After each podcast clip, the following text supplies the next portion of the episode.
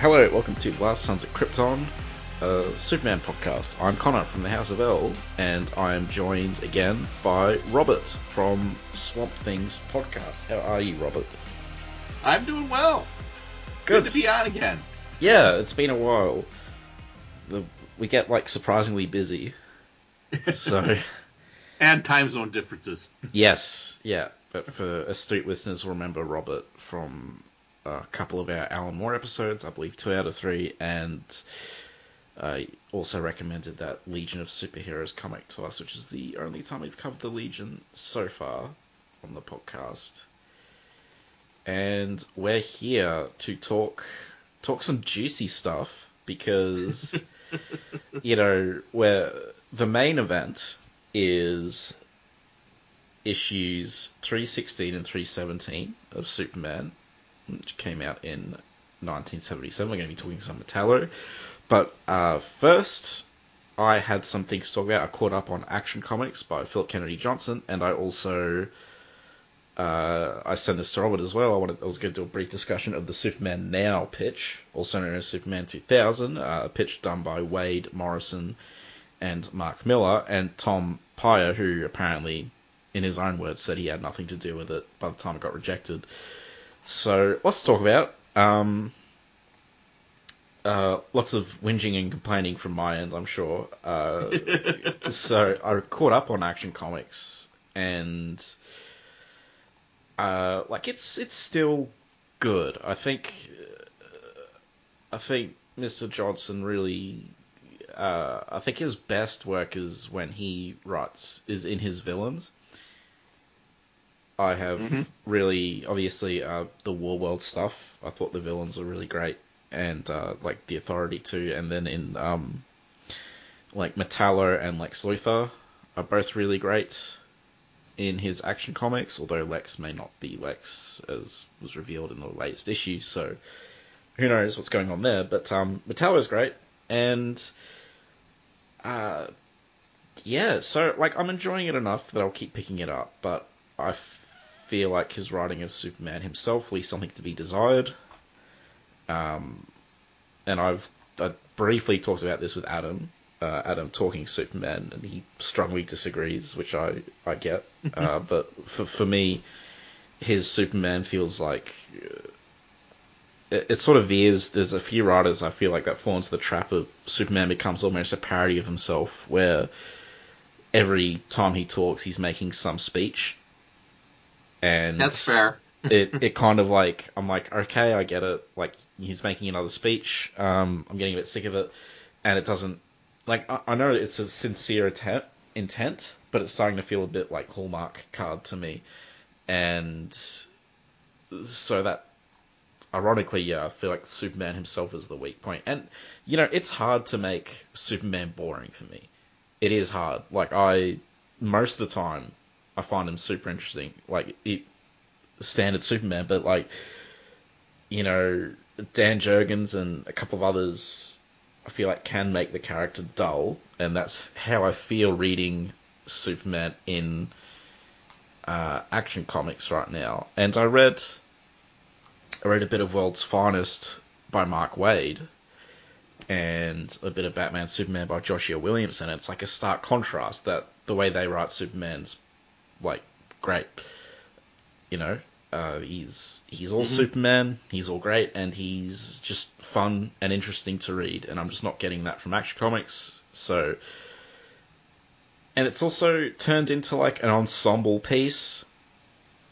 They're really pushing the Superman family right now, and it's big. You have Superboy, Connor Kent, Superboy, or Superman, whatever he is, John Kent, Supergirl, Krypto, the two new kids, there's Steel, Steel's niece, and the Chinese Superman. I can't remember his name because I haven't read much of him. But yeah, it feels like an ensemble. It doesn't feel like a Superman-centric thing. And Lois Lane, obviously, as well. Yeah.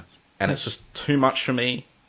Superman is not like Batman. I don't think he thrives when he has an ensemble. I think he thrives best when he's on his own, and it focuses on him and his villains. And it's just too much for me at the moment. Like, I'm reading, like, a family comic, and then there's some Metallo. And I think DC should start, like, a family genre. Like, family comfort zone. They've gotten overboard, definitely, with Superman and Batman at this point. Yeah. It's like, who needs the Justice League? Yeah, no, they've got their own leagues. Like, and so, you know, maybe Joshua Williamson's book... that's called Superman, so maybe that'll be more Superman focused. But but that leads me into our Superman Now talk, because I was reading the Superman Now pitch and I was like, preach it. So many of it was like my opinions on Superman, you know. So a lot of that has shown up elsewhere. So it has, yes. But like. All too briefly. Because, we saw Superman Now, you mentioned this, Robert, it kind of, this pitch got rejected by DC brass. Genius move from an editor who, you know, quote, Superman is difficult to write because he's so powerful. This is the guy that shot down the pitch. Good on you, Mike Carlin.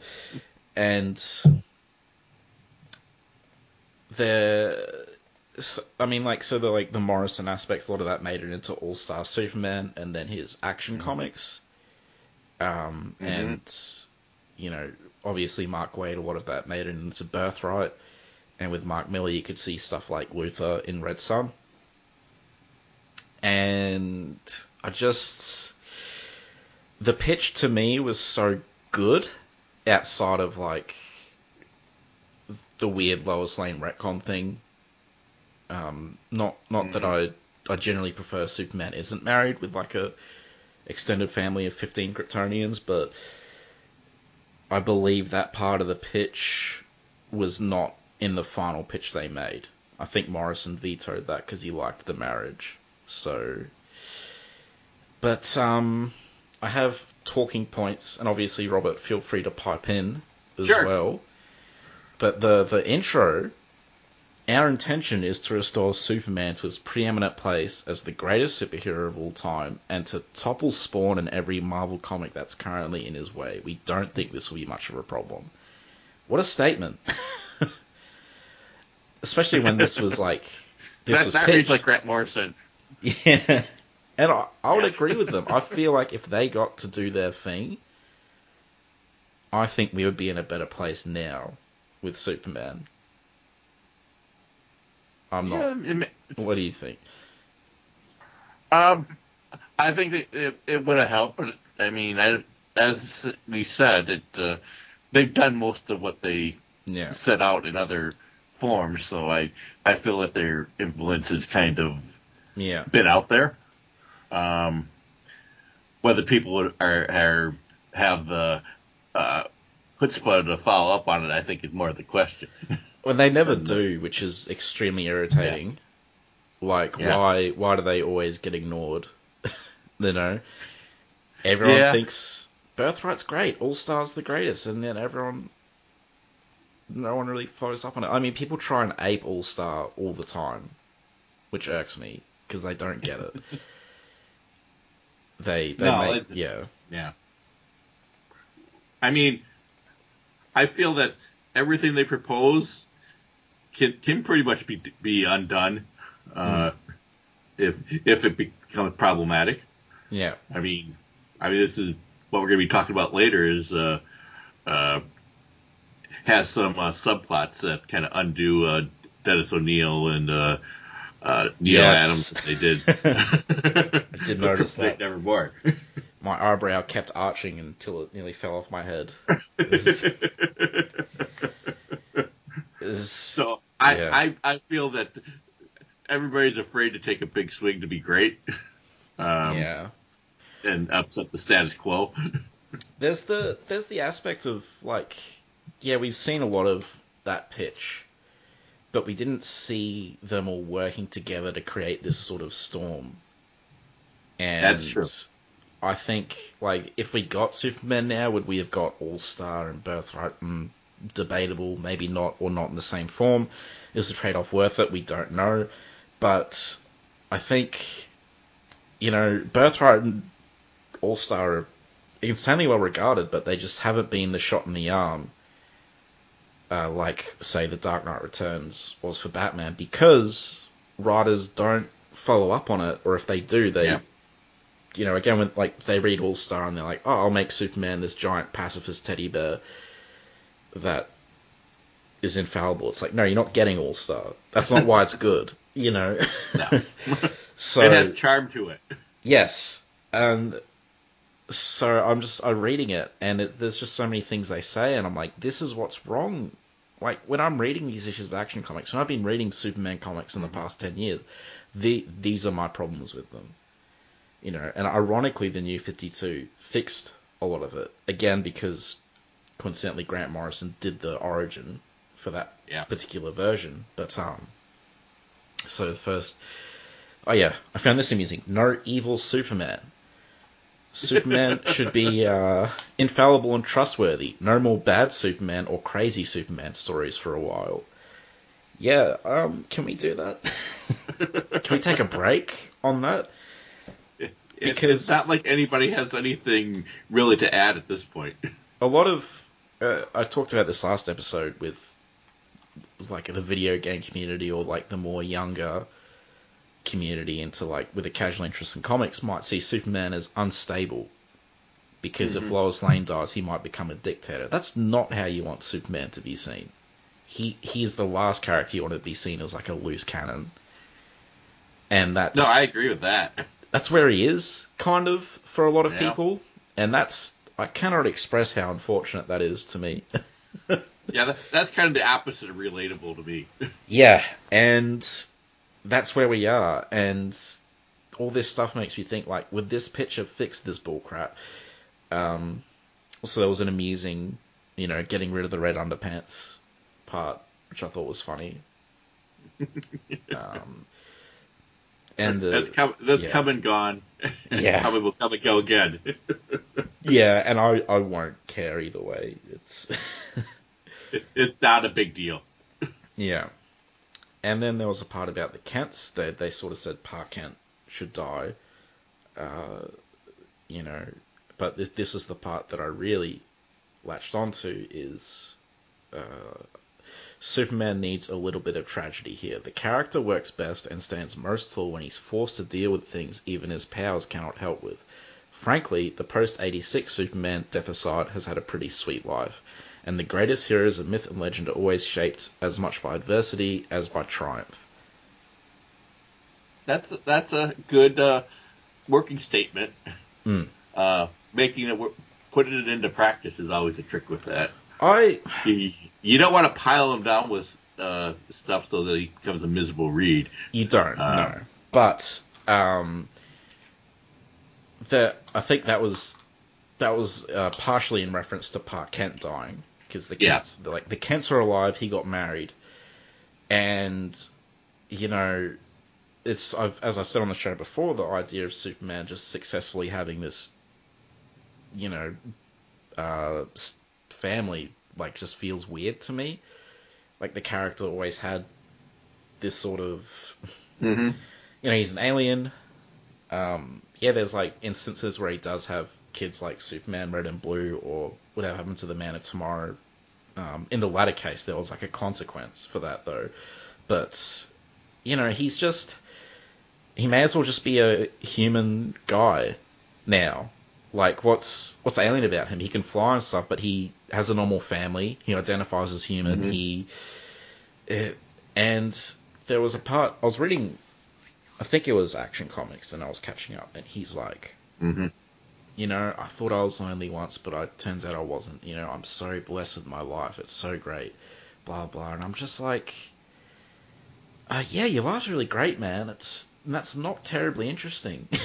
Mm-hmm. You know, and even the classic Lois Clark Superman triangle at least had a little interest in there. Yeah, and I think you can still do stuff with that because in the comics, it's been decades since they played with that. Because they didn't play with it in New 52. They barely played with it during the Byrne run. Yeah, like, they got... Because it was like, Clark was different. He was more assertive. And, like, that's another thing. Like, all these... The best characters in history and mythology, which I'm super into, as people will know, they don't have the best lives. Or if they do, it doesn't last long. And I'm not saying Superman's life should be terrible, but there needs to be something. Like, he needs to have some problems outside of, like, the villain I'm punching this week, and he just doesn't.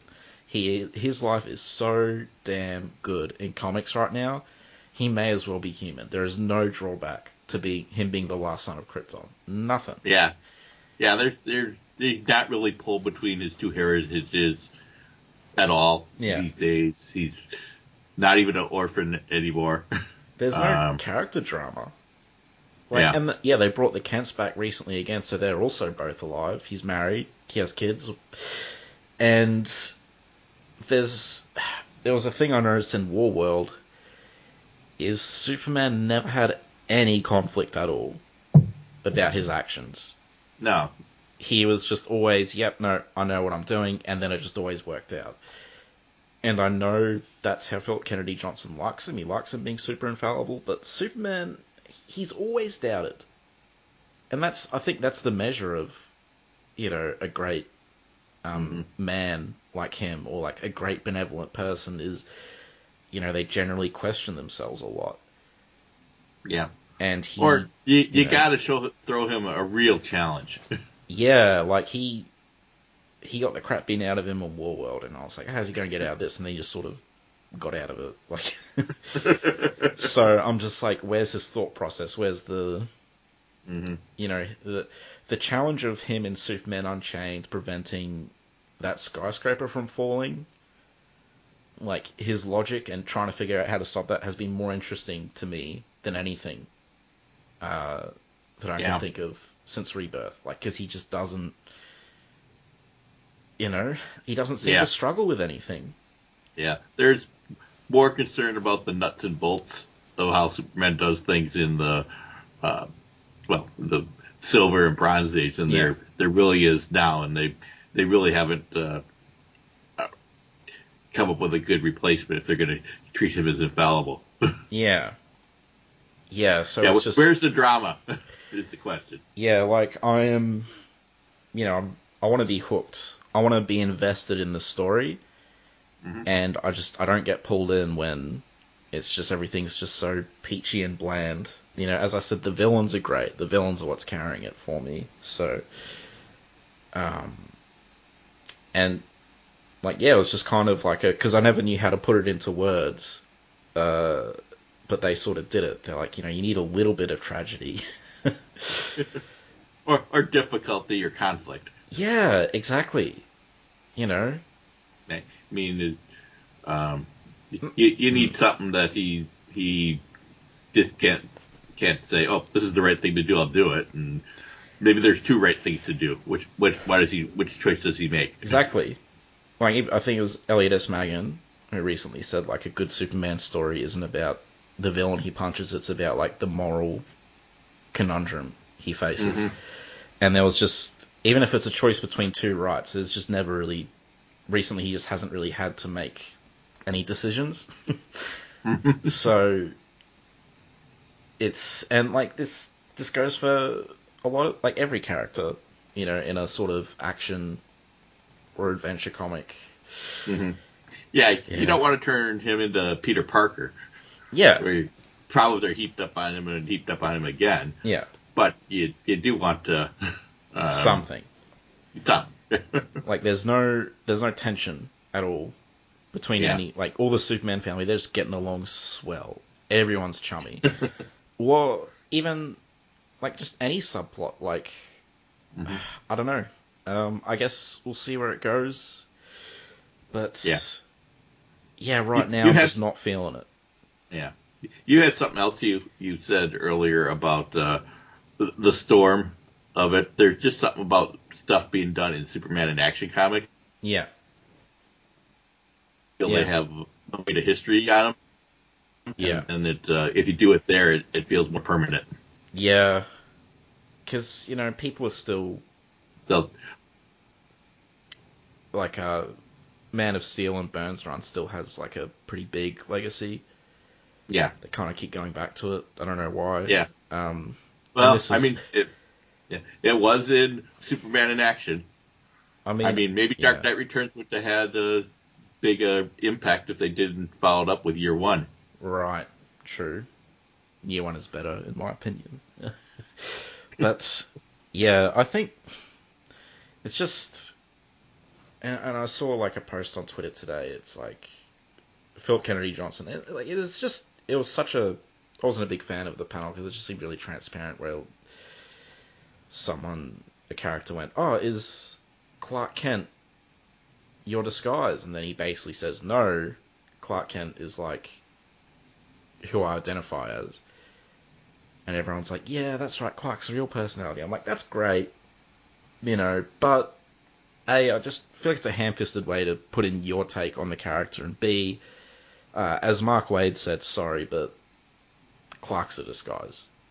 That's just, you know, look in different continuities. Or you can make it some part of mystery. How much is it is real? How much is the disguise? I mean, that's at least, I think, more interesting than just one statement or the other.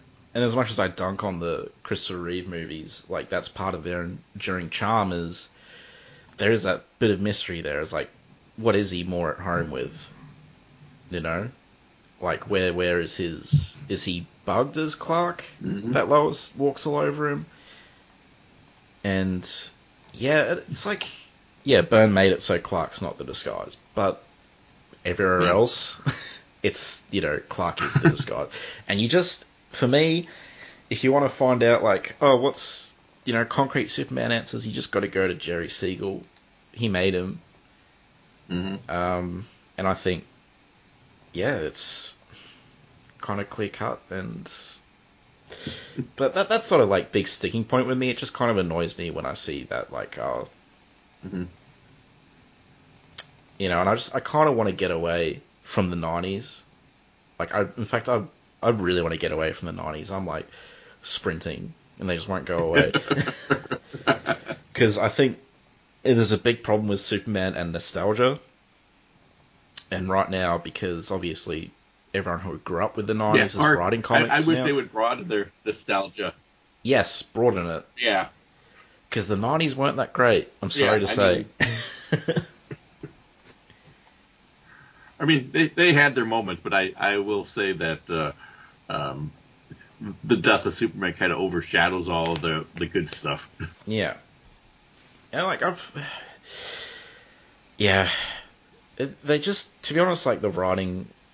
You know, again... like, Dan Jurgens and stuff was just mediocre writing all across the board in the 90s. Like, I think... But people grew up with it, and they got this nostalgia for it, which is fine, but... I don't want to be reading 90s Superman. Please, God, no. And it wasn't all bad. Roger Stern's great. Louis Simerson's good as well. But it's just...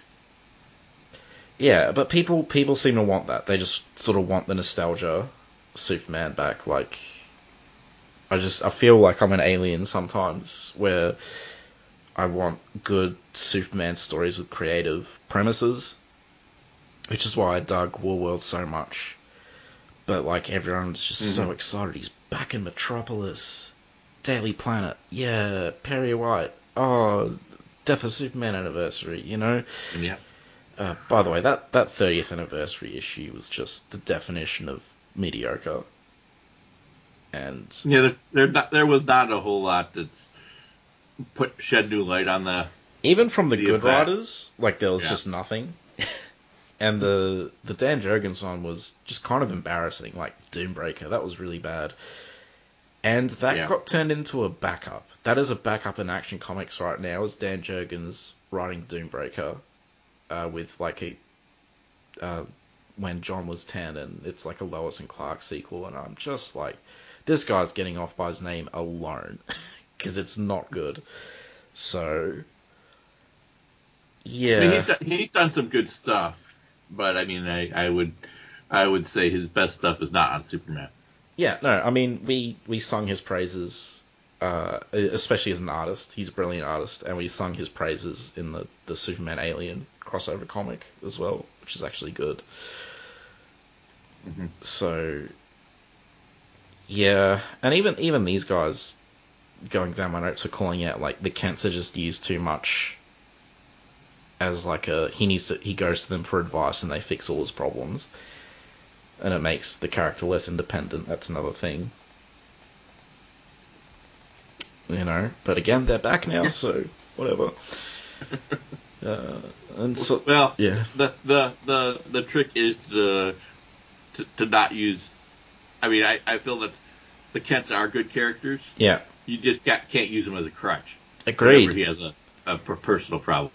They're great in Birthright. They're funny, they're charming, and there's one point where he asks them for advice, and they're just like, come home. You know, you don't have to do this. It's fine, come home. So they didn't fix all his problems. He still made his own decision to not go home. And Lois and Clark, the TV series, the Kents are great in that as well. Mm-hmm. They're funny. So you can, like, they don't have to be dead, but they just... Pa Kent can't be like a Pez dispenser of sage advice, you know? Yeah, and I feel that Man of Steel, BVS, mm-hmm. Justice League didn't know what to do with the Kents either. Maybe a little bit of Man of Steel, but I feel that, well, Ma Kent's just somebody to be kidnapped in BVS. Well, there was that part in BVS where he called her up. And she's like, you know, they're being horrible to you. You don't owe them anything. Yeah. And that was very Birthright to me. And to be honest, I liked Martha Kent being kidnapped. I mean, I was going to say instead of Lois, but she was also kidnapped around the same time. So it's nice to see someone else kidnapped as well. Yeah. I think the idea of kidnapping Superman's mother is always like... resonates with me a bit more because we've seen it done with Lois so much, you know. Again, I don't know. I just like the idea of Batman rescuing Superman's mom, but very violently. Very violently, yeah. Yes. No, I agree. Yeah. But yeah, so you know, there's just it might just sound like, you know, cranky ranting, and it kind of is, because I caught up on Action Comics and I was kind of bummed out, and then I read this and I'm like, oh, this is, you know, this pitch from 23 years ago is highlighting all my problems I have with Superman in comics at the moment. So yeah, and it's kind of depressing. I feel like one of the tricks is giving Superman a concrete problem that he has to overcome. I mean, I think Morrison gave him several in his Action Comics run, like clean up Metropolis, and the escalation that comes from there, the attention he brings from Luthor, and then build it from there up to fifth dimensional imps. Yeah. Yeah, no, he went through every, like, era and presented problems from each one. So, and I think it's easy to give Superman problems, you know. He'll take on the world's problems. Yeah, exactly. And just give him some problems at home. But I mean, Jesus, Superman and Lois, they've gotten along like swimmingly for the past. Like, they don't argue much. Well, if you watch Superman and Lois, I guess they don't really argue. Lois just yells at him, and he just sort of stands there, but. But yeah, it's just depressing because I'm like, this is 23 years ago and it's highlighting problems that the comics are having now, and there's kind of I wish the people writing the comics like read this, you know, and at least have a response. And everyone dunks on New 52 a lot, but man, for Superman it was a welcome breath of fresh air for me. Like, no, not everything was good. The Scott Lobdell stuff in the Superman title wasn't very good, but like Grant Morrison, Greg Pak, George Perez, I thought that was all great. And every era, every continuity has ups and downs. You know? Oh yeah. You remember the porno that Superman did with Big Barda? Like, yes, I remember what Sleaze or Sleaze, whatever. Yeah, no, he's called Sleaze. Yeah. So, but it was just, I don't know. It's like, yeah, this Superman just, again, his life was cushy. He was married to Lois Lane for so long, and not that there was like. There was a lot of good stories post-crisis, obviously, even when they were married and stuff. But if you change things, people are really against it. So, like, splitting up Superman and Lois and doing the Wonder Woman thing, people went crazy. Yes, they did. Yeah. For me, it's like, why not explore something different for a little bit?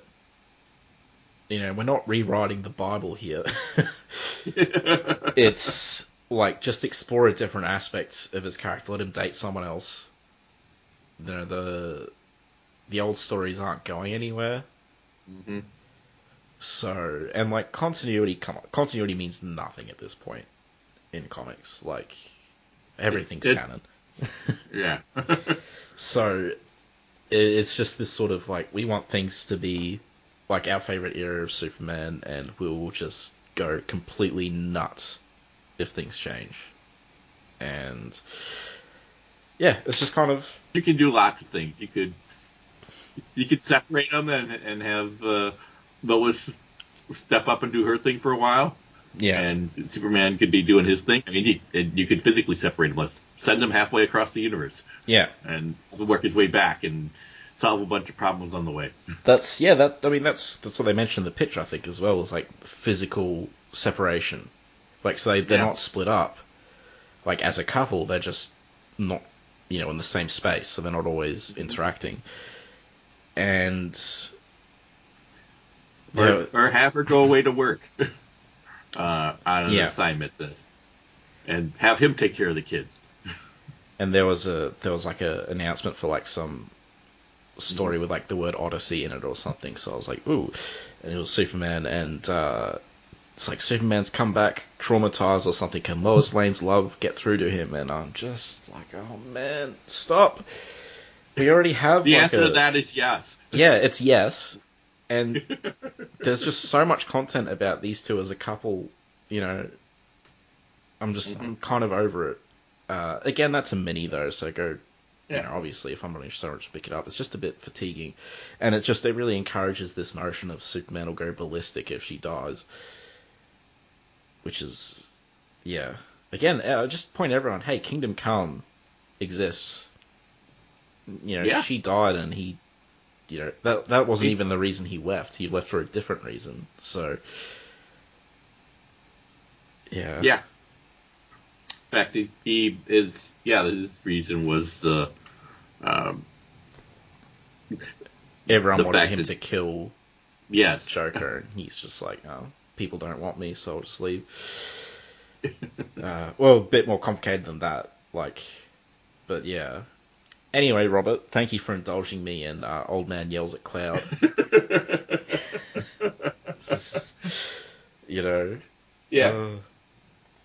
I feel that the number one trick is to give him something that battle that'll be difficult, but won't necessarily just change the status quo of the world. Yeah, yeah. I would like not too many, but some more mini series that are like different. So I mean, the Space Age came out. I only read the first issue so far. But just more stuff where we can explore cool ideas without being bogged down by continuity or annoying people by, you know, having characters not present or killing characters. Like, just, that would be nice. Because I am reading an ensemble comic right now, so. Yeah. But from what I read of Mark Waid's World's Finest, that's awesome. I only read a little bit. I've heard nothing but good things about it. Yeah, they were fighting Mr. Nobody, and that was a lot of fun. Ooh. So. Yeah, something that's outside Superman's wheelhouse. Hmm. Yeah. So I'm definitely keen to, because I have all those issues, so I'm keen to dig into them and read them, because Mark Waid's up there for Superman writers, I think. Yeah, well, let me go to my notes. Oh, also, public service announcement, if you're looking up to. So, after War World, they started an event called Kal-El Returns. And, which turns out, in real time, he was gone for like 10 months. So, that was like, that okay. That's a reasonable method. That's a real... I was like, oh, they're just starting this event. I'm like, okay, that's long enough to give him a little event when he comes back to Earth. So, but it says read, like, a reading order for Action Comics and Son of Kal-El. But I can safely say Son of Kal-El is not related at all. You do not need to read it to read Action Comics. So if you're like me, you don't like Tom Taylor, you don't need to read it. Just read Action Comics, and even the one-shot special isn't really necessary. Oh, it kind of is. You read that too. But anyway, did we want to go to the issues? Yeah, I think so. Right. I think it'd be both of us just yelling at clouds and we keep on this. Yeah, just irritating my listeners while my other listeners are like, hell yeah, man. You say it like it is. Maybe that one guy. I don't know. Or maybe me as I'm editing. But yeah, let's go to 1977, you said. Summer of Star Wars. Yeah, Superman 316, which is the heart attack that crippled Superman. Spoilers, Superman doesn't have a heart attack. No, he does not. And he's not crippled in this issue either. No, I mean, he's kind of lying down at the end, but... So I have read the introduction to the Metallo's first ever issue. A lot of people probably have, because it's the second story in the Supergirl debut. Action Comics 252. The first appearance of John Corbin, and he also dies. Yes. In that, because... Superman baits him with fake Roger Corbin. Yes, his brother. So, his brother out for revenge. Yes. He was also a Skull agent, which is like this plot they have ongoing. And I read 310 before 316, which is basically like the introduction to Roger, but not like Metallo Roger. But it did provide some context. Yeah, so he's got this feud going on with Superman and the Skull agents as well, because they turned him into a cyborg, and he's not very happy about that. Yes, he was injured in a fight with Superman, and they turned him into a cyborg. Yeah. Yeah. And they're kind of cranky, because... Well, he's cranky because he's got the whole, I can't feel anything, my life is, horrible going on, but he also really wants to stick it to Superman for killing his brother, who was also kind of a cyborg, so... Lovely coincidence. But yeah. It's kind of like, I sort of skimmed over that issue, like, wait, did Superman kill John Corbin? Because, he put the fake kryptonite in his heart and died because it was fake kryptonite, and Superman didn't really care. Just whatever. And I noticed, at the end of this, Superman's like, alright, I gotta make sure he lives, Yes. When he didn't do that last time. So, but, yeah, I thought, I enjoyed reading these issues, because I enjoy, what Denny O'Neill started with Bronze Age Superman. I'm always enjoying the Clark Kent subplots. Yeah, they actually managed to shake up the status quo by the end of it. Yeah. I like the Galaxy Broadcasting stuff, the supporting cast, and Clark's balancing act. You know, it's just all enjoyable. Boy, Lois is horrible to him in this. Yeah. There's one point. Go on. Well, on the one hand, I feel that at this point, I give her at least some leeway because she's been jerked around for so many years. This is true. It's similar to what I was saying. She's finally kind of standing up to herself in that respect. Yeah. It was similar to All-Star. It's like she's horrible doing All-Star, but at the same time, it's like he has been lying to her for years. But what does she say to Clark in this? Where is it? Let's go. So they're in a relationship, but they're about to break up, and they do break up because of... Oh no, that was in 310, right? So I'm going to go back to 310 because this we'll just add a little bit to it. Yeah. So they break up in 310. Let's see.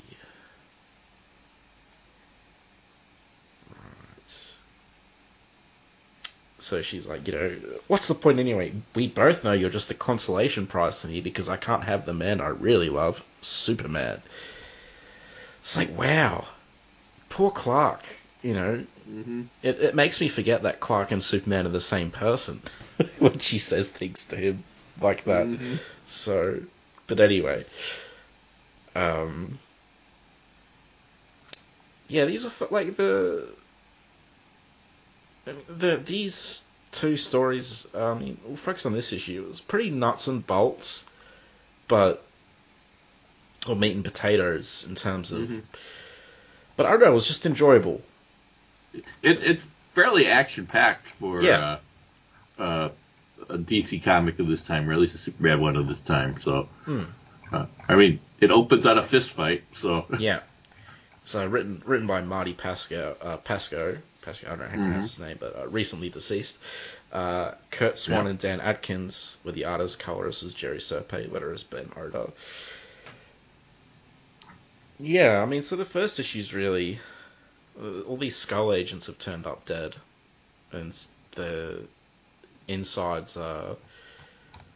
What do you think? Their heart's been replaced with a rock of fake kryptonite. Yeah, it resembles kryptonite, but it's not. Because kryptonite's just been falling onto Earth like crazy lately. You know, just scrambling to, for whatever reason, undo Denny O'Neill's... Because he got rid of kryptonite. Mm-hmm.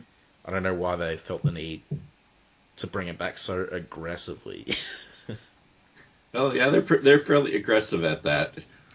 It may be because they're lining up with the upcoming movie. That is a really good point. Because that was a big part of Superman the movie. So, now, at least to have it kryptonite around again is probably important. Yeah, I mean, he also became immune to kryptonite. I thought it's been a while since I read it, but it was like that. There's that panel where he like just eats some. And he goes, but I believe that all the kryptonite could turn to like iron or something like that. Yeah, so the chain reaction was the explanation. Right. Need salt, I believe, was the response. The thing is, like, these things that scramble to retcon this stuff, they're never as good as what they're undoing, you know? Mm-hmm. Yeah. So... Well, the undoing is kind of just a background subplot. Yeah. They can't find a way to make that interesting as the focus. Well, it's really noticeable. Yeah. Because I was reading this, and I'm like, wow. But... Yeah, so, you know, he fights Metallo on his little scooter, which is very, 70s, the 60s even, yes. You know. But it kind of works. I mean, I don't know how all the controls work, but I mean, probably, in fact, I don't know all the controls work, because there seems to be no... Yeah. Up, down, left, right, forward, back. I don't know. Yeah. It feels like you need like 3 joysticks on this thing. But, you know, it was good, as he said, they're good action sequences. They got some weird, like, they talk kind of weird, these truck drivers and stuff. But, yeah, again, I love this Galaxy broadcasting stuff. You know, Clark just trying to navigate his way through the workplace. There's Morgan Edge. clearly bad news. And they're setting up this plot. It's like, hey, you have a new co-host. You're going to be a TV anchor with a co-host. Who's it going to be? And, you know, we'll find out it's Lana later. Mm-hmm. But... yeah, I feel like nowadays it just would have been Lois, but they would have... They do treat it as a mystery, and they do have a an alternative to it. Yeah. And which probably was a genuine surprise at the time. He gets a new co-worker who is clearly Metallo, Martin Corder. Yes. And who does he have any lines of dialogue in that first issue? You know, I don't think so. But he has a mustache, which just tips you off because it looks like it's glued on, even though it's not. But yeah, but so well, there are lots of 70s people with mustaches. That's true. Then we get this like sort of weird logic of because Metallo walls Superman into a cave where they're selling souvenirs, and this cave has a lot of kryptonite in it because it's been washed downstream or something, and he's also more powerful the further underground he is, and they have like some sort of logic to that, but I didn't pay much attention to it, to be honest. It's just like, yep, he's stronger under it. It doesn't become a big deal until the second issue there. But yes, they have the fight in the caverns there, and you know, it's actually Superman doesn't really hold up too much here. He's knocking him all over the place. Well, he does pretty well because he's exposed to kryptonite, but he's still able to fight. Like he's not just. Yes. Yeah, I mean, like, he basically wins the initial fight by impaling him on a stalactite. Yeah. Which is quite brutal, I think, for a Superman win. Yeah. I mean, this is kind of a more brutal issue, at least for the 70s, with the kind of grisly replacement of... Skull aged hearts with rocks. Well, it's a pretty like down and out brawl, the fight, you know. Yes, and it's a good fight. There's, you know, Superman trying to take control of his wrists because that's where he uses the thing, and he has to use his heat vision to drop the stalactite onto his heart, and they're all like on the ground fighting each other and stuff, you know. So it's a nice little exciting sequence. Yeah, Superman can't fly too... Well, he does fly, but I mean, he's kind of grounded a little bit by the repeated exposures of kryptonite they have to deal with. But yeah, he still wins. Yes. And, like, even with the kryptonite, like, he manages to blow it away and stuff, but he replaces the kryptonite heart with uranium, which he knew from the... Which is a good substitute. Yeah, I think that's what the original Metallo... initially had was uranium,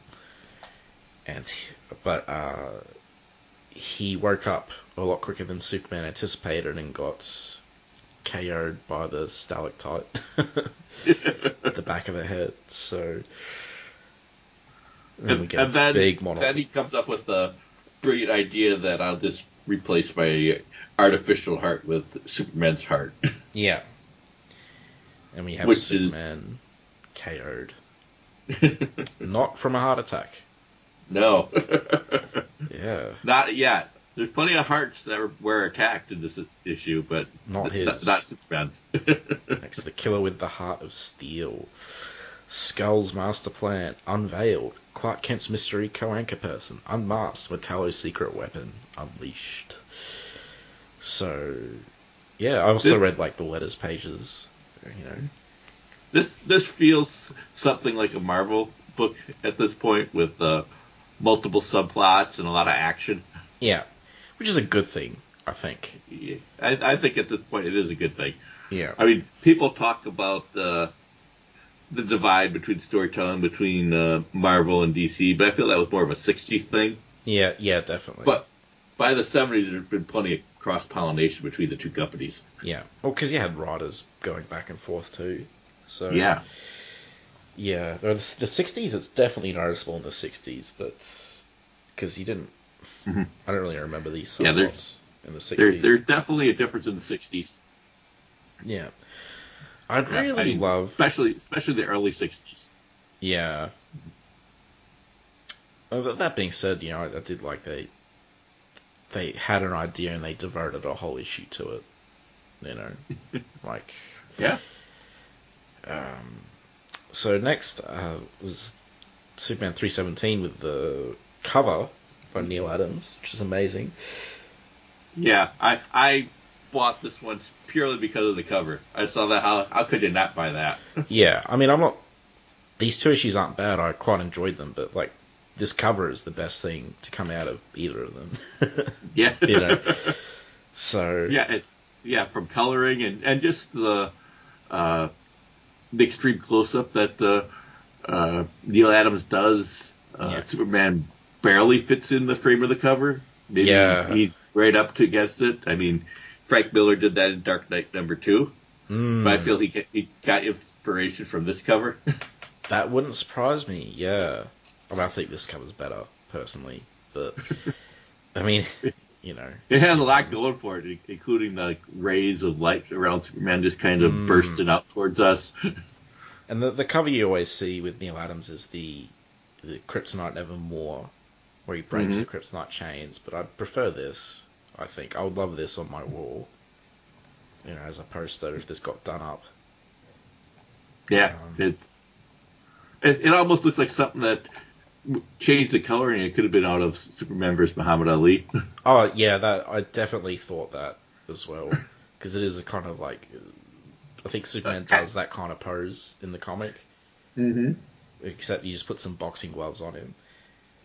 And, but yeah, he says, "In seconds, the kryptonite implanted in my body will kill me. But before I die, I'm taking you with me." I'm like, yeah, you tell him, Superman. That's what you want on a cover. You're like, this is going to be a brawl in this issue, you know? I can't remember if there is. I don't think there is. With stakes. And so the first cover was Jose Luis Garcia... Lopez? Yeah, a long name. He's a great artist, but I think I've definitely seen better art of his than that cover. Yeah, I mean, I think it's a good cover. I mean, at least it has this green rays of radiation coming out, so I think it kind of pulls you in. But it's not this 317's cover. I guess it's hard because, it's stacked up against, you know, that. But I do generally love his art. So, 317. Metallo goes off to do his thing. Superman puts himself in the river so the current will take him away from the kryptonite. Mm-hmm. Yeah, there's just like these little clever solutions to get out of problems, which I enjoy. Yeah, I might have said earlier, they do get into the nuts and bolts of and they do think it through logic. I mean, if there's a difference between DC and Marvel, the kind of logic problem solving is more in DC. I should say I do like the cover, the splash page that Kurt Swan comes up with here, with kind of Metallo standing triumphant over Superman with the green kryptonite kind of scattered in front of him. Yeah, that's a nice cover. Page two. That could have easily been the cover. It could have, yeah. I'm glad it wasn't, despite the fact that it's good. But, yeah. It's good. We got a great one, though. Yeah. So, you know, I feel like if this... Again, this is not old man yelling at cloud. Like, when I say this happens today, like, I just... If Superman was in this situation, he'd probably just be rescued by someone. Yeah. Like he generally, that's... Some of the Superman family would come in and knock Metallo away, and Superman would crawl away, and then get back into the fight. Yeah, it happens a lot. That's literally what happened at the end of New Krypton. Zod was about to win, then someone comes in, distracts Zod, and I like Superman getting himself out of messes. Yeah, he's just maybe they're like consciously trying to avoid the whole Superman is overpowered thing, which is bullcrap, by having him need to be rescued a lot. So, like, no, guys, don't worry about it. You had him beaten to death. It's fine. If people don't get it after he was beaten to death in his own comic, they're never gonna get it. So, yeah. You know. Yeah. But, yeah. I mean, it's the typical, they have to recap things, but I think they do a good job of kind of moving the recap in with the action. At least kind of alternating it so that it moves along. It doesn't take up too much space either. No. They're telling two things, that what happened before and what's happening now, to get out of this situation. Yeah. I kind of like the puzzle piece modus that Kurt Swan uses too. Yeah. When they recap the pieces of the mystery, literally, as a puzzle. Yeah. Yeah. Everything you need to know. Which was very helpful if you only bought the second part because of the cover, not the first part. Now, I have a question for you, which you may or may not know. Something I've been thinking about lately is, when did Metropolis start to resemble the sort of Fritz Lang retro future sci-fi? Instead of just a regular city, when did that start? I think that was more of an '80s thing because essentially, I mean, Gotham really didn't resemble the dark side of Metropolis until the Dark Knight Returns. I mean, there's certainly some seedier parts, but it was really, this is the bad side of New York and Metropolis is the good side. That seemed to happen a bit, but maybe it was the Steve Rude, Dave Gibbons World's Finest miniseries. Yeah, I have that. That might be where it became really noticeable. Byrne didn't really do it. No. What year did that come out? 1990. Okay. If I'm being honest, I don't remember Metropolis looking futuristic before that. No, I don't either. Gotham, I think, definitely looked gothic before that, but Metropolis... And it's interesting, because I always thought Metropolis had this real identity, but when I thought about it, it's pretty late where they made it, just not a large city. Yeah, the city of tomorrow. Yeah, exactly. I mean, it's had its Art Deco look for a bit, so I don't know how futuristic Art Deco is, but it had that clean look. Yeah, but New York has that clean look, too, and Chrysler Building. It basically just looks like New York. Yeah. I feel like in the 70s, Gotham looked like Gotham, or maybe I mistook just the Gothic atmosphere for actual Gothic buildings. I'd have to go back and read the Steve Englehart stuff, but I mean, I think a little bit. I think Marshall Rogers, I believe, was an architect student at one point. Huh. So I feel that kind of worked its way into that, but. It's not the Gotham of today. Yeah. Or Tim Burton's movie. Unfortunately, no other live-action movies. Nolan and whoever the idiot who directed the Batman was. Matt Reeves. Yeah, I mean, I guess it has atmosphere, but it's just come on, make Batman gothic for God's sake. I don't care about this realism. I won't go down the Batman realism tangent, or we'll just go on. But boy, I'm annoyed about it. I always review Batman as more of a romantic, in the classical sense, hero than a realistic hero. Yeah, I think if you try and make him realistic, he stops being interesting to me. So, because it's not realistic. Yeah. It's just not. It's... That being said, Batman Begins, I thought, had a good Gotham. Mm-hmm. You had the Narrows or whatever they called it. But anyway, back to this. This came up because it said you are now entering Metropolis, home of Superman, and it's just a city. So, yes, because Metropolis also means big city, large city. So this is armored car sequence, which he stops with a tree. And noting that nobody would line an armored car with lead. Yeah. And they fire an antimatter rocket, and I thought they were bluffing, but it appears to be an actual antimatter rocket. Yeah, which doesn't make a whole lot of sense to me. Because that's more valuable than any kryptonite they have. I would think so. Because Superman says, if antimatter should strike positive matter, it could tear the universe apart. It's like, kryptonite's nothing compared to that. No kidding. And I always bothered me, it's going through air. Isn't air matter? yeah, that's true. I love the way he lifts the bridge up. Like it's Looney Tunes.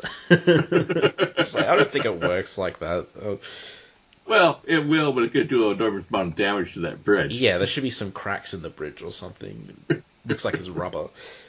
So, although, maybe, you're going to damage that bridge massively there. That there's going to be mass repairs needed.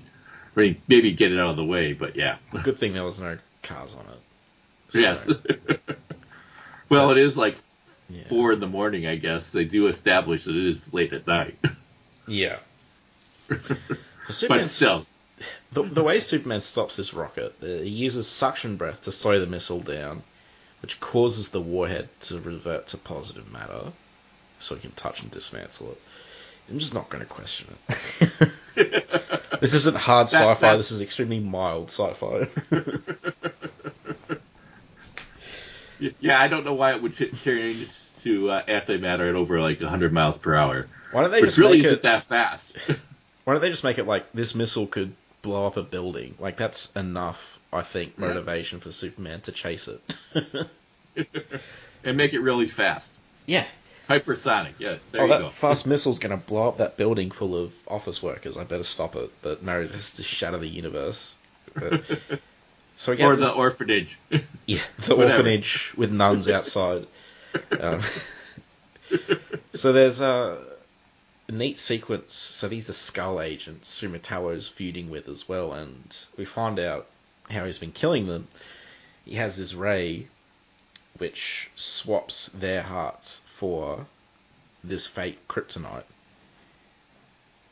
And their two hearts are in these little jars. So, I thought that was pretty neat. Yeah, the two little bell jars. And anatomically correct hearts, too. Are they?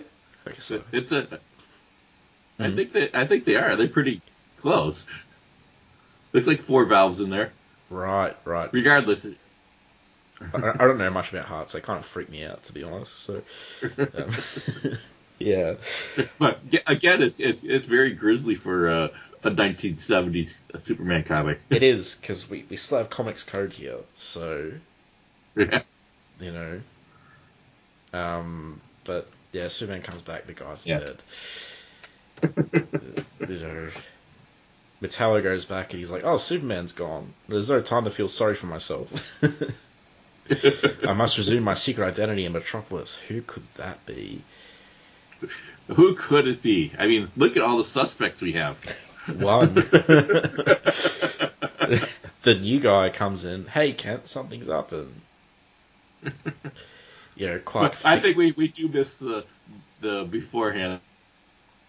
Brent opens up that back of the armored car and discovers it's basically loaded up with ingots of kryptonite. Yeah, and I was just like, that's a lot of kryptonite. That's where I was like, they're going way overboard with bringing kryptonite back. Yeah. It's perhaps. I do like the solution, though, which is basically to fall forward and close the door. I mean, yeah, why not? That's what always bugged me in Superman the movie. Mm-hmm. He gets thrown into the pool. It's like, there's stairs right there, dude. Right next to you, these stairs. You don't have to climb to get to them or anything. So, yeah. Or why don't you take off the necklace of kryptonite? Yeah, exactly. Stupid movie. So... But... This kind of reminds me of the thing from Another World. Mm. They open the door, the creature's right there. They just slam the door closed as quick as they can. I don't think I've heard of that thing from Another World. Yeah, that's the movie John Carpenter's remake is made of. Yep. I get you. Yeah, which they found the full original story recently, didn't they? A few years ago. Yeah. I don't know if it's... I haven't read the new original yet, but I can't imagine it could be a whole lot better than the story that was published originally. A lot of times things are cut for a reason. That's true. Yeah. That's a whole other conversation to get into. But yeah, Mr. Mustache has shown up with his first lines. And Clark tips off because this guy knew too early that Superman discovered too. Like, he knew it before anyone else did. So, yeah. It's pretty, like, big slip-up, to be honest. Yes, it is. I mean, a pretty unnecessary slip-up. I guess he's not meant to be, like, a genius. No. Like I don't think Metallo's ever been presented as a genius. No. Like, the technology he's using for the hearts is stolen technology. It's not... You know, so... But I do like that he does kind of have his own agenda. Yeah. Which I feel like he really hasn't had since Byrne reintroduced him. Yeah, he always seems to be like, a puppet of somebody else. So it's nice to see him with his own plans and agenda and revenge and that. Because I feel like Metallo's fine and good whenever he shows up, but there's not much to him because if he's just being a puppet. Yeah. He's just like a walking piece of kryptonite. Yes. Which is like the issue I've always kind of had with him. But in this, like, I like how his sole motivation isn't kill Superman. Like, he also wants to get revenge on the Skull agents. Yes. Like, he has two equal priorities, which I enjoyed reading. And he's doing a good job at getting the revenge part. He is. Yeah, no, he's succeeding on that front. Then Clark breaks into his office, an amusing little sequence, and Lois is like, no, you know, I'm not going to be able to cover for you, and I don't want to cover for you, blah, blah. She's hassling him, as usual. But I like how their desk is a skull in the skull base. In the basement of the piano bar? That must be kind of a joke at some point. These goons are pretty old-fashioned. Yeah, they got their little uniforms. These are not great costumes either. I mean, they're fine, but they're not the remarkable. They seem like they're like Hydra costumes. They're just generic, Bond villain. They feel like Kirby knockoffs. But I mean, that's okay. Yeah. So we get the final. I can't tell that their skull. I can tell that their skull is the name of their organization just from looking at them. Yeah, they're adorned with skulls. So we get our showdown. Yeah, Metallo goes to kill the skulls. Superman shows up, and Metallo does the whole thing where he takes out Superman's heart and replaces it with kryptonite. And we get a little clue here, actually, in the artwork. It looks like Superman's shaking. Yeah. But what he's really doing is, like, applying the makeup. Mm-hmm. Because... It's a very... I mean, it works both ways once you have the reveal, but beforehand, it is a clue, and it's a good job by Kurt Swan there, just basic storytelling. Mm. Yeah, so the whole thing is Superman's fooled Metallo into thinking he took his heart, but he hasn't. So Superman's applied, like, green makeup to make it look like he's dead from kryptonite poisoning. And he used some super-fast sleight of hand as well. Again, like, Superman solving his own problems through thinking, I enjoy. Yeah. Thinking, not punching. Yes, but there is punching, too, later on. Yes. So, we get both. It's great. I want that in a Superman story. Yeah. Or he doesn't have to overly rely on other people, you know, which is good now and then, but... Yeah. I mean, he does have a plan, which uses other people. Yeah, he gets the cops to come. Gets the cops to come, and they kind of overload Metallo's robot body with radio waves. Yeah. Why he's been doing his work at, like... 4 in the morning when radio stations used to sign off. Yeah. And very much a sign of the times. Yeah. I found it kind of funny that, like, he got a heart he could use to think Metallo had his heart from, like, a dead Kandorian. Like, he just went to the bottled city of Kandor. He's like, hey, this guy was killed this morning in an accident. You know, take the heart. He'd be proud to help you. It's like next to the Kandorian organ bank. Translated from Kryptonese. Thanks, Julie. Yeah, definitely from Julie. Yeah. You can tell that Julia Schwartz edited the book. He did good work, despite. Oh yeah.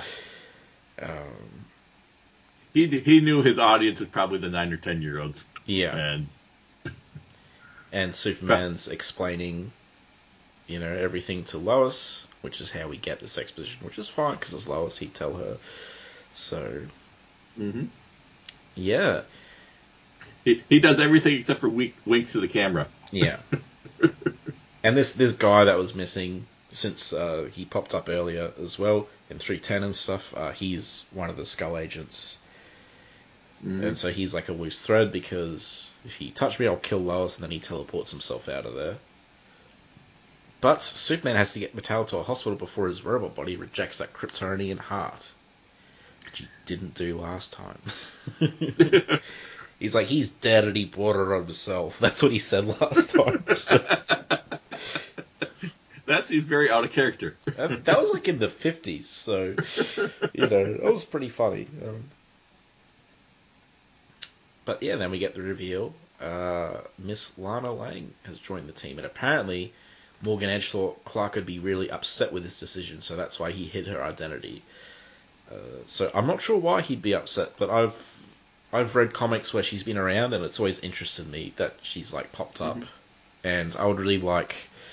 Because I just don't have time to read the Bronze Age, you know? Mm-hmm. Like, but if they put this into, like, collections that I could get and read them, you know, one at a time, like, and then I'll wait a few months to read the next one, I'd love to read this stuff, because I find it interesting, and it's great.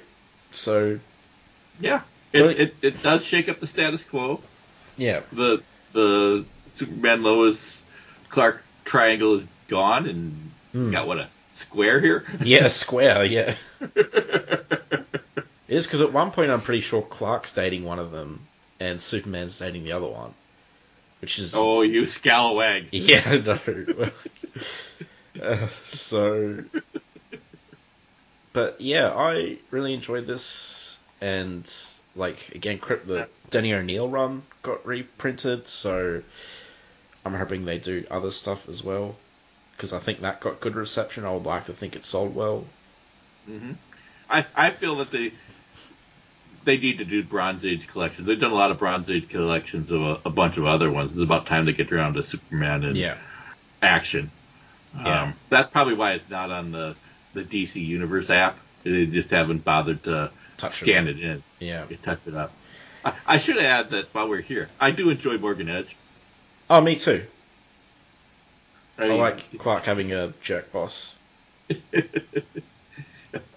a jerk black boss without a heart of gold like Perry White tends to have. Yeah.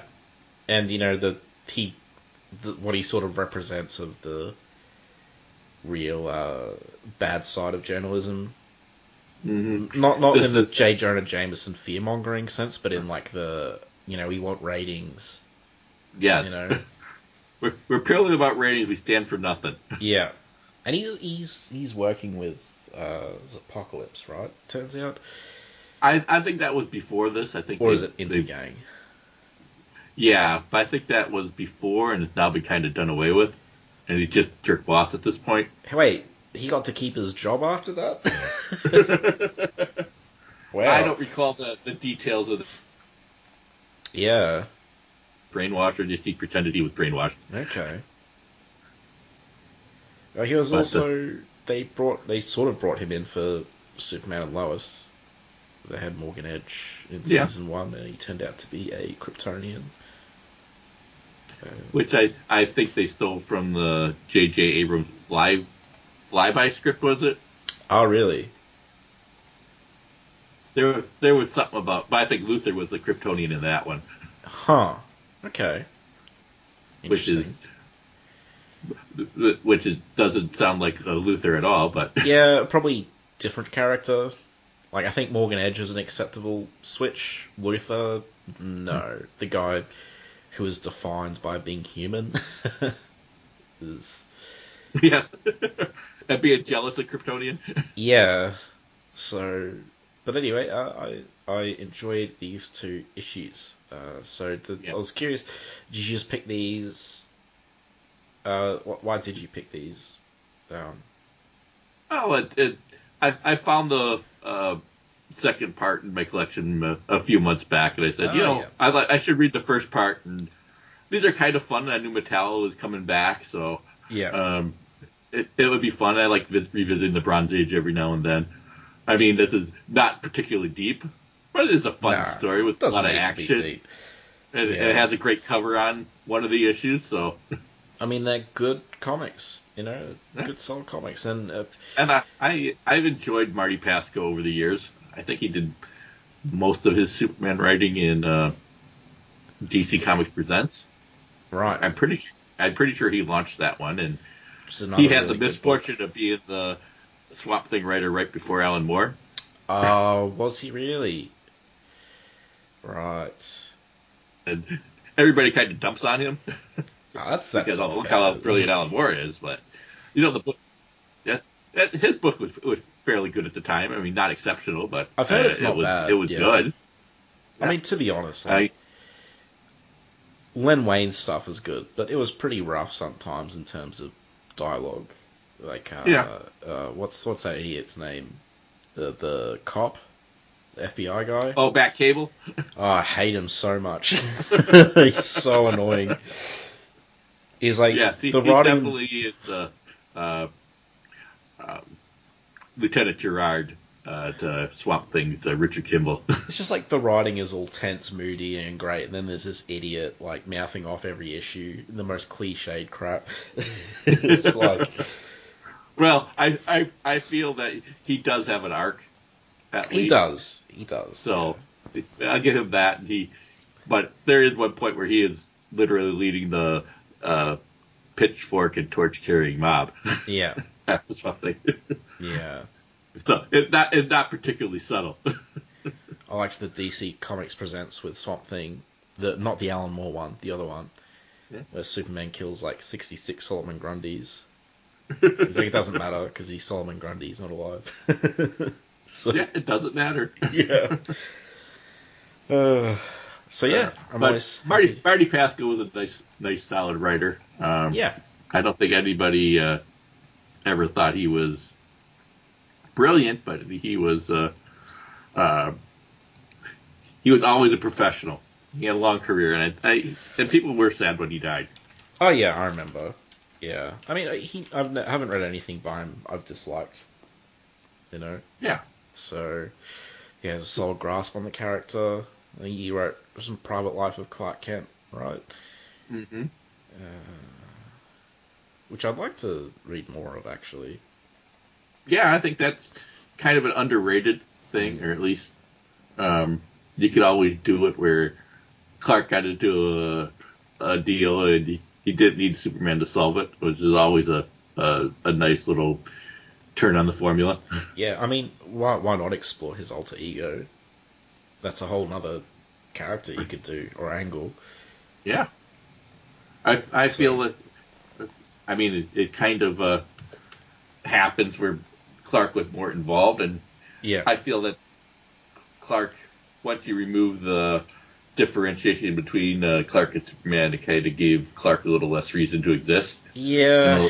A little less angle to explore. Yeah. I think they should have kept separate, but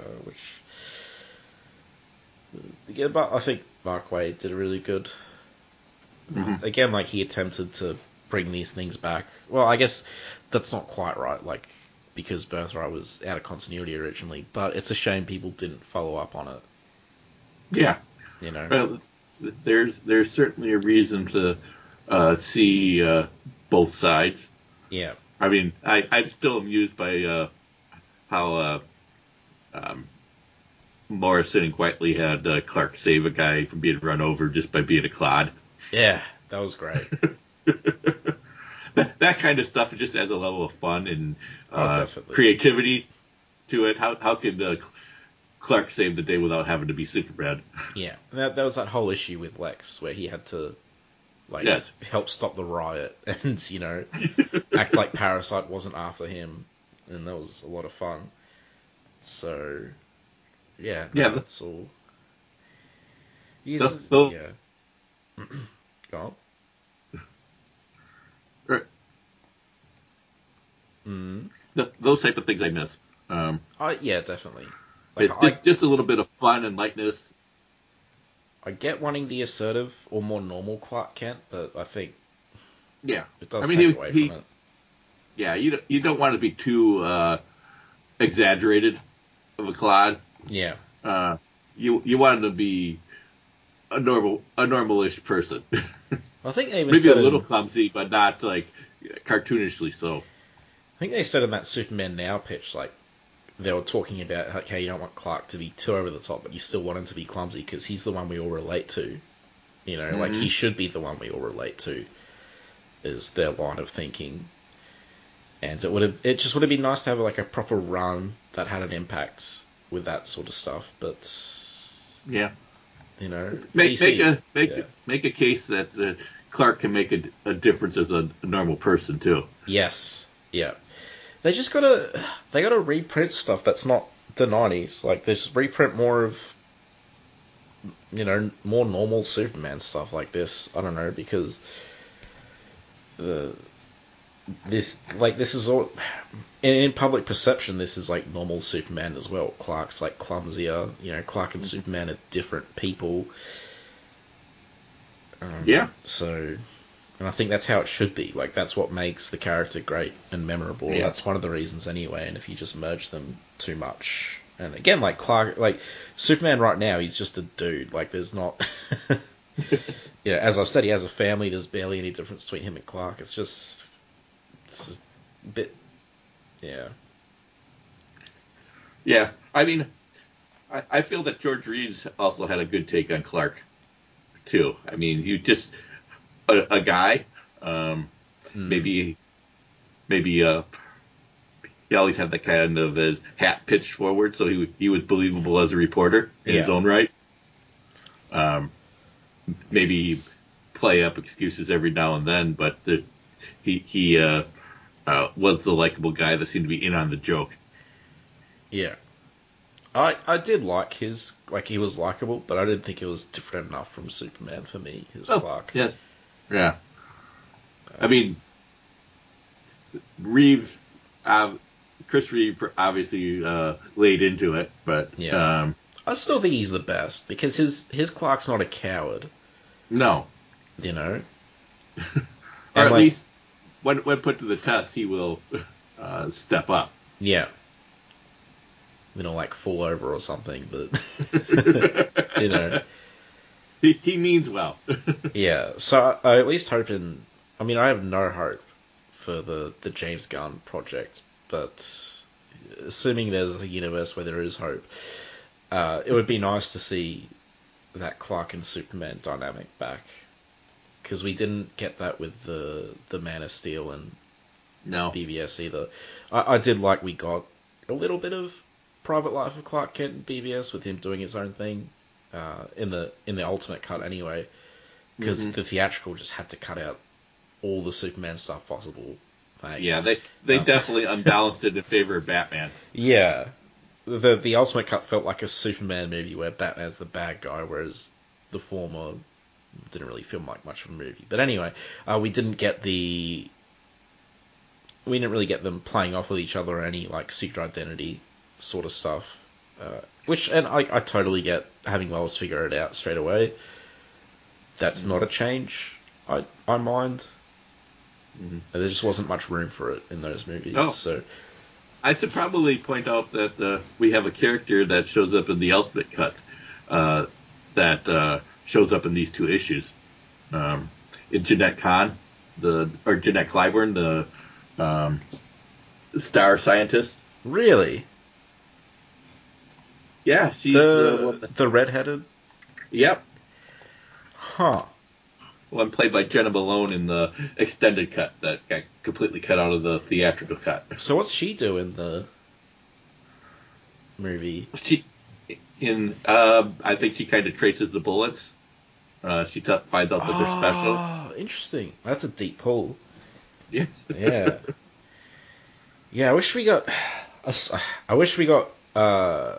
you know, I'm one of those people, like, I really want, because I really liked a lot of, like, the universe they set up in the first two films, Man of Steel and BVS. Like, I like how Gotham and Metropolis are close to each other and stuff. I wish we had, like, a Superman sequel with Henry Cavill without Zack Snyder. You know, like, I don't hate him, but I don't think he was right for another sequel. He totally did that Injustice Superman thing. Yeah, and, you know, get someone else using that setup. Mm-hmm. And that would have been great, but, you know. Yeah. I'm still pretty happy with what we have, so. Yeah. I do feel that you kind of need a lighter touch with Zack Snyder. I don't know if James Gunn will be the appropriate one, but I feel that you need to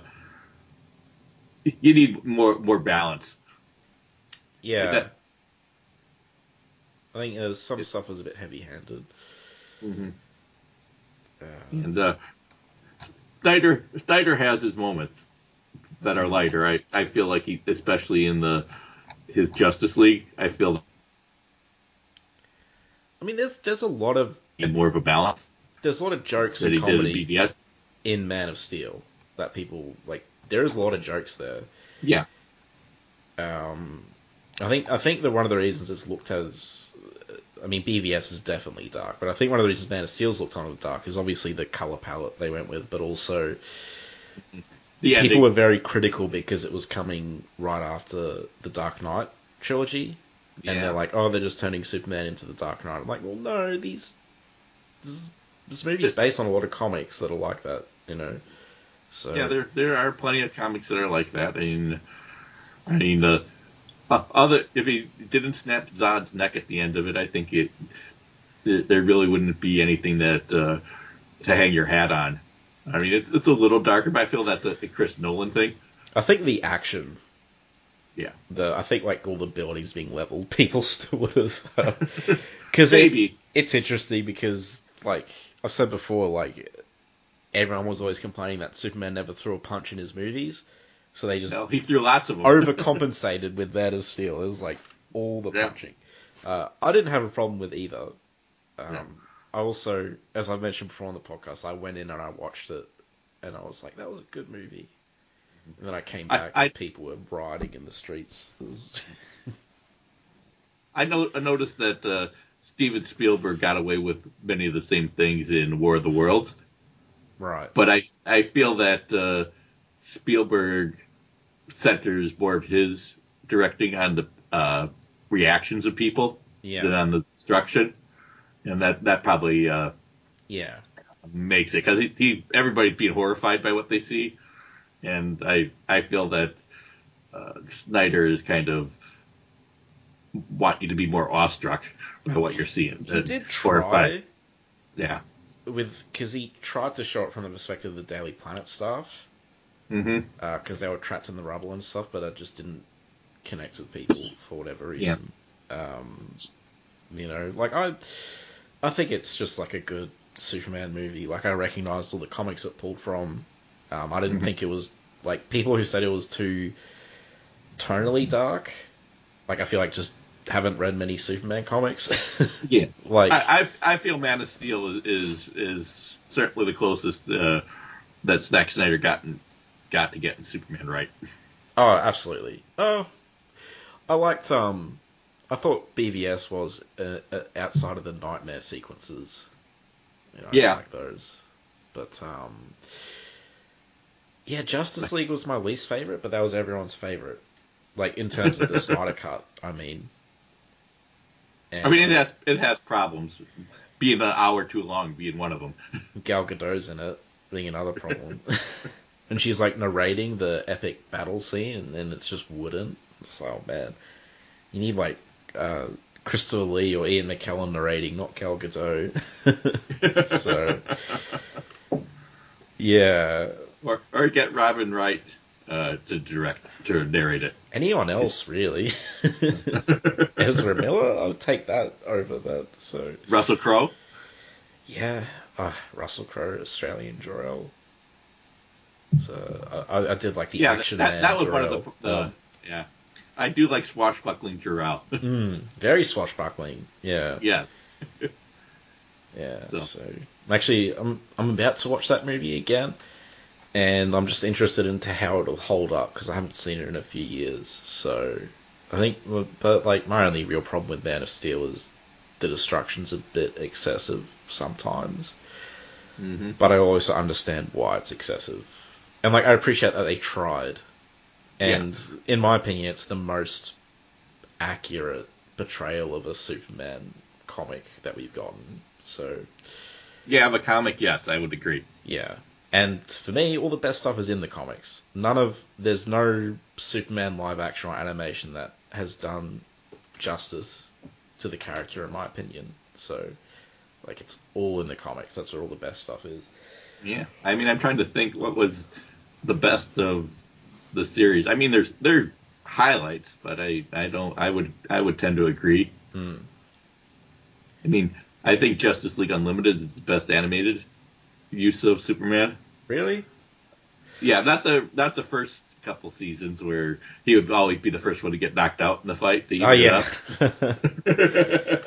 I just thought he was. But the latter seasons I thought were much better. I thought he was too like jaded and cynical. In terms of, like, he was a jerk, I thought. Like, he was a jerk to Captain Marvel. Like, he was just a jerk in general. Yeah. We didn't really see any Clark Kent either. Mm. So I was always... I'm not saying, like, you're wrong. I'm just saying I never really liked that Superman much. It's been a while since I watched it. I might have a different opinion now. Well, he had some really good episodes. Rewatch it.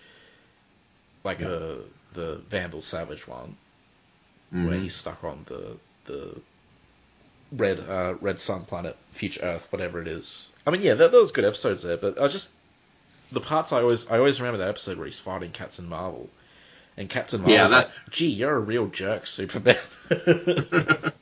Yeah, that's probably the worst Superman's been on that show. Yeah, it is. Yeah.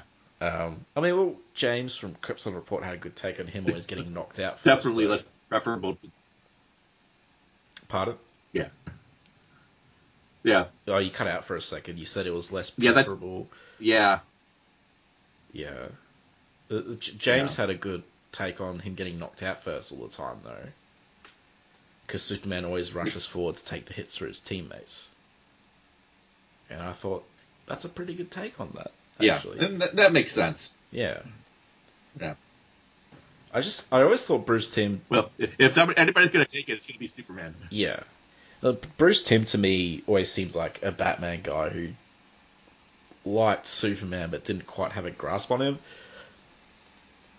And I like Superman like the animated series. Christopher Nolan too. Yeah, with Batman. I don't know. I liked Christopher Nolan's Batman movies, but but I feel that what his Man of Steel script is kind of, I mean, I think it was good, but I feel that he never quite got around to the heroic Superman. Right. I mean, I was hoping that would, because one of the problem with Man of Steel, I'm not saying problem as in I have a problem with it, but it's like his first day on the job. Mm-hmm. So we never see him in his normal state, if that makes sense. And I was hoping to get that in like a sequel, but we never. Or the third act. Mm-hmm. I mean, I really feel you need to be there by the third act of your first movie. Yeah. Who is this guy? And I feel that they were still in the process of putting that together. He was definitely heroic, though. Yeah, like, he was saving people and he was flying around. Mm-hmm. But, there was never a sequence where he would, like, stop crimes or anything, because once General Zod invaded, that was the whole movie. Yeah. So, They tried to get that in kind of at the coda at the end, but I don't think they quite managed to do that in just a couple minutes. Yeah, I mean, BVS fixed a lot of that for me. Not that I thought it needed fixing, but I don't get the Superman criticisms for BVS, because for me it's like that is comic book Superman to a T. Well, he does a lot. Yeah, there's a lot of big screen saving of civilians in that one. Yeah, and he does investigating as Clark Kent, you know? I feel it's more the attitude that he feels kind of mopey through it without us ever really seeing him happy. But I don't need to see him happy. Like, for me, it's like, well, of course he's mopey, you know? Like, yeah. For me, it just made me think of stories like Must There Be a Superman and, you know, even Grant Morrison's Action, Birthright, where he does have a really rough time because people don't trust him and he's trying to do his thing. And I guess part of that would be he doesn't get to be happy because he dies. But, like, I don't get why that's a problem, you know? Yeah, I feel that you need just a little bit more to see what the status quo is at the beginning. Yeah. We never got a status quo in any of those movies, really, so... Which I blame on rushing to get Batman involved, as usual. Yeah, I would agree. They really needed a Man of Steel 2, I think. And then I think things would have went down a lot more smooth. I don't know if I'm crazy or not, but I swear there was a point where it was... Like, Man of Steel 2 was greenlit. And it turned into BVS. Yeah, I feel like that. And they brought Batman up, and then everybody was eager to do Batman. Yeah. And, like... I feel like we needed a Brainiac movie. Yeah, that's what everyone says. Give us a Brainiac movie. We're never going to get it. We're just going to get Lex again. And it'll be a bad Lex, because... Lex is like one of the greatest comic villains ever, but they just have to make him terrible in every film. So, yeah. I mean, sometimes the performance makes up for it. Does it? I feel Gene Hackman too in the scenery is fun. I think Hackman lives up to the name, but no, I don't know. He certainly was not above collecting a paycheck. Yeah, look, he put in a great performance. In fact, my favorite scene is where he's driving the truck and he has a really big hat. But it's just not Lex Luthor, or, you know. No, it's not. And I guess, like, that's not his fault. That's the script's fault. But I could never get behind it, because it was just like, how is this guy a threat? He's fallen off his ladder because Otis moved it. How is he, you know? It's why, like, you know, General Zod was good, because he wasn't a clown. So, no, like, he was funny, but... Yes. They played the fish out of water comedy, I think. Well. Exactly, yeah. Which makes sense. He is an alien. Yes, exactly. Yeah. So, yeah. But yeah, I just... Literally his first day on Earth, he's going to take over the place. Yeah, why not? That's what Zod does. He never misses a step, so...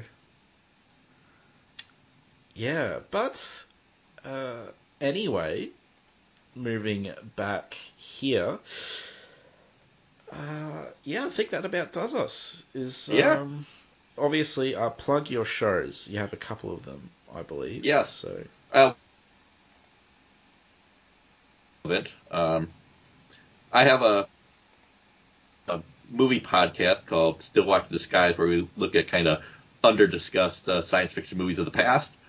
One of the ones the next one that's upcoming, we're going to be talking about Superman and the Mole-Men, which should be fun, although I don't expect it to be particularly good.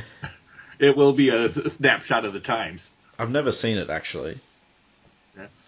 I haven't either. I'm familiar with it. I've read essays about it, and everybody says that the money spent on it doesn't show up on screen. And there's a lot of Clark Kent in it, but... I'm not expecting greatness, but it may have some interesting. I feel that Superman, an alien preventing a battle between two races on Earth, seems like it has some potential to be interesting thematically. Yeah, definitely. Yeah, so Superman had some race relations. That seems like an interesting idea, at least in general. Yeah. Even if one of the races is the alien or the subterranean mole people, but well, there are a lot of subterraneans in Superman comics, so yes, there is. Yeah. So that is coming up, and my other podcast is Swamp Things, which we are going through the Len Wein and Bernie Wrightson issues of that one this season. Well, we'll go beyond the Bernie Wrightson illustrated ones to cover all of Len Wein's written issues. So, and that's quite fun. We're moving right ahead on that. We have 5 episodes published, have another 2 or 3 in the can right now. So that one will be coming out and be finishing up around Halloween. Oh, perfect. Yeah. Yeah. All right. Well, thanks for coming on, Robert. I'm sure we'll see you on again in the future. Yeah. And, yeah, everyone, thanks for listening. And before I forget, thanks to Tasman, our patron, because I'm naughty. I forgot at the start. So, but thank you very much. Helping keep the lights on. And our next episode, I don't know what it's going to be yet, but there's a few things in the works. So, you know, maybe some Hellblazer fans will be happy. So, until next time. Do we want to rate this issue that we watched? Oh, yes. Thank you for reminding me how to do my own show, because I forgot. Okay, so you're the guest. You can go first. What do we read that? Say Kryptonite Hearts, probably? Kryptonite Hearts seems pretty good, yeah. I think I'd give it like 6 Kryptonite Hearts out of 10. Yep, yep. I'll give them...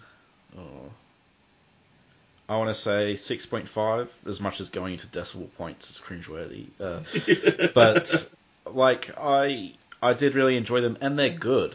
Again, like, they are good. I'm rating them on a scale against other Bronze Age issues.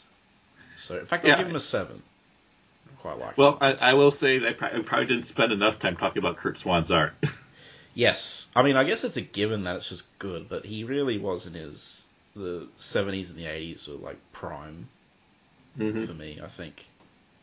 But, you know, you can't go wrong with him unless it's one thing. Yeah. It's bad, but that was it. Yeah. Yeah. He is really talented, underappreciated. Yeah. Definitely underappreciated. Take it for granted. Yes. Yeah, that was a thread of favorite Superman artists, and he did come up, but not enough, in my opinion. Yeah. So... yeah, let's get those reprints going, DC. Expose these young 90s whippersnappers to... Mm-hmm. some, even though I'm younger than most of them, but... yeah. All right. Until next time. See yous. Superman and all other characters in these comics are properties of DC. Any images or music we use are properties of their respective copyright holders. We are doing this for fun and not making money off it, so please don't sue us. You can contact us at lskpodcast@gmail.com and find us on our Libsyn, lskpodcast.libsyn.com, our Twitter, @lskpodcast, our Facebook page, Last Sons of Krypton, a Superman podcast. And last but not least, thank you everyone for listening.